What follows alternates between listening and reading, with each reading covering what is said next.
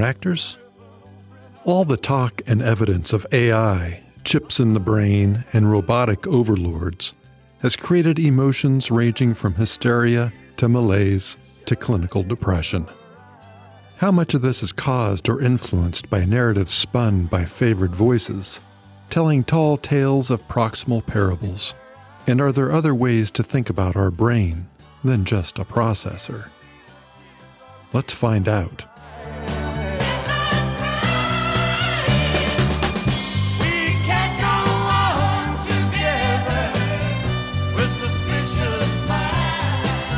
AI and neuro narratives, moving beyond mechanistic minds. Embracing an integrated vision of what it means to think, feel, and be.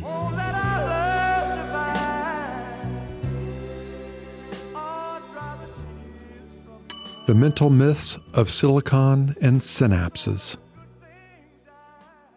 Our brain is an energy intense organ. It consumes 20% of our energy but accounts for just 2% of our body weight. To manage this high demand for energy, the brain employs various strategies to simplify tasks and processes. One of those is to simplify how the world works like dividing it into discernible individual component parts.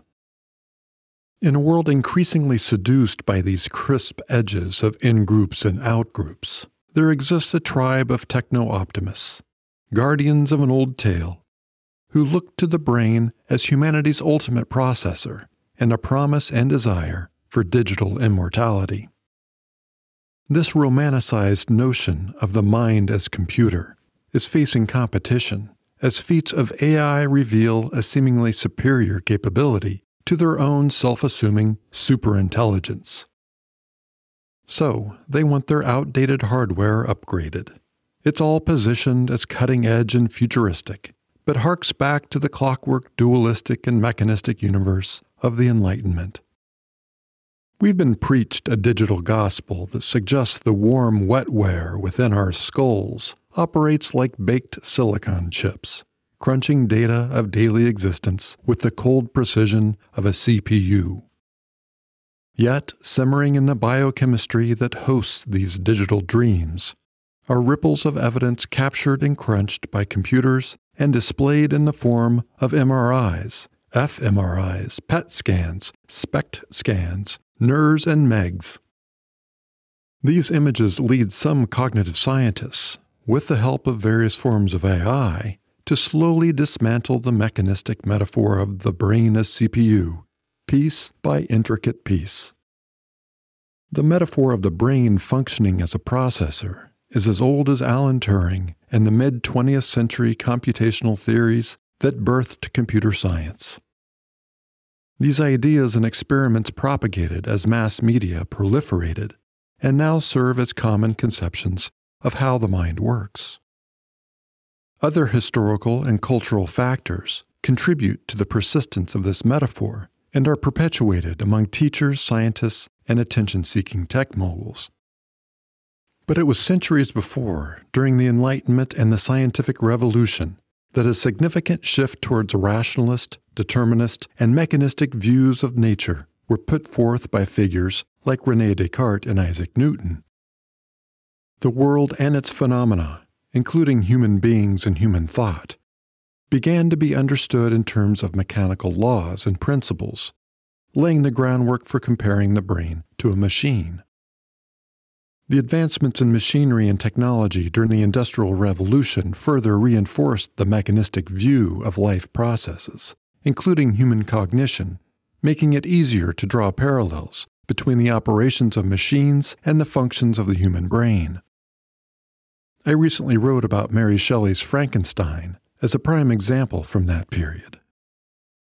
Fast forwarding a century later to the 1970s, I remember watching The Six Million Dollar Man on TV as a kid. This show was based on a Martin Caidin novel called Cyborg, depicting an astronaut who survives a plane crash and is brought to life by replacing body parts with robotics. The Six Million Dollar Man was soon joined by the Bionic Woman in episodes that featured the faces of human robots being ripped off to reveal a computer inside. Naturally, these two computer powered bionic superpowers worked as secret agents in the U.S. Office of, wait for it, Scientific Intelligence. This was all occurring alongside emerging discoveries in artificial intelligence and cognitive science, further cementing the brain CPU analogy.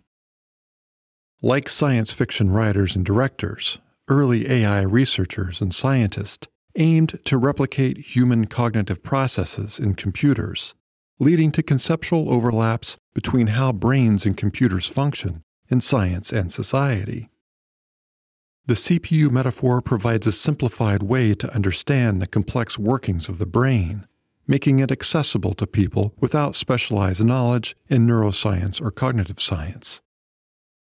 This metaphor continues to be used in educational contexts to teach basic concepts about brain functions, reinforcing its prevalence.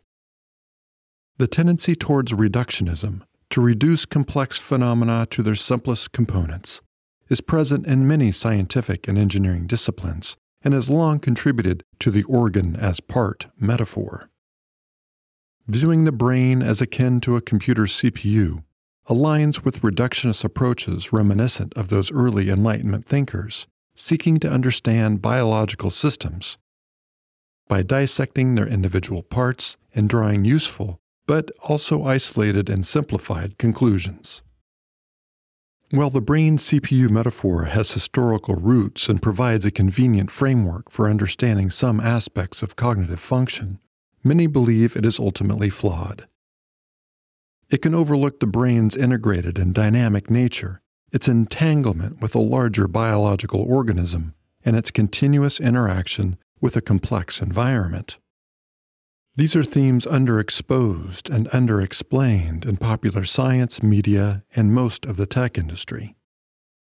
The growing recognition of these limitations, particularly within the fields of 4E cognitive science, embodied, embedded, enactive and extended cognition, is leading to the development of more nuanced and holistic models of cognition that transcend simplistic mechanical analogies. Do we have the energy to spare our brain so we may better understand it?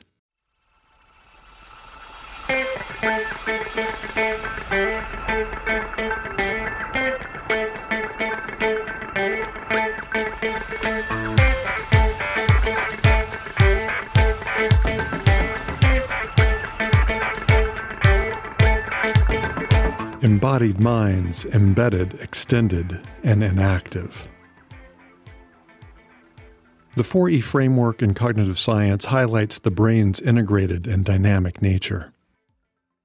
Advances in neuroscience have shown that the brain is not a static organ with fixed functions, but is highly malleable, capable of reorganizing itself in response to learning and experience. This plasticity allows for the adaptability and resilience necessary for its survival characteristics not accounted for in the rigid structure of a CPU. The brain structure is composed of complex, interconnected networks that support a wide range of functions, from basic sensory processing to higher order cognitive tasks. These networks do not operate in isolation, but are dynamically interacting and reconfiguring based on internal and external demands. The brain's function is also modulated by a variety of neurotransmitters that influence mood, cognition, and behavior. This biochemical layer adds a level of complexity to brain function that is absent in computer CPUs today. This means the brain is intimately connected to the biology of the body, receiving continuous sensory inputs and sending commands to our organs and limbs. This sensory motor coupling is foundational to cognition, emphasizing the role of bodily interactions with the world and how our brain processes it. Research supports this concept. Cognition is something that is embodied in us, where cognitive processes are grounded in sensory and motor systems. For example, studies in mirror neurons suggest that understanding others' actions involves simulating these actions in our own sensory motor systems. For instance, when a child observes an adult using a tool, such as a hammer, the mirror neurons associated with the motion of hammering may fire in the child's brain, despite the child not physically performing the action. This neural activity can help the child understand the action and later replicate it, contributing to the learning process. Another example is in the understanding of emotions. When we see someone smiling or frowning, our mirror neuron system may activate the same facial muscles involved in smiling or frowning, contributing to an empathetic response. This internal mimicry can help us feel what the other person is feeling and develop a better understanding of their emotional state. The brain is in continuous interaction with the complex environment in which we exist. It is embedded in an environment that it continuously interacts with, influencing and being influenced by it.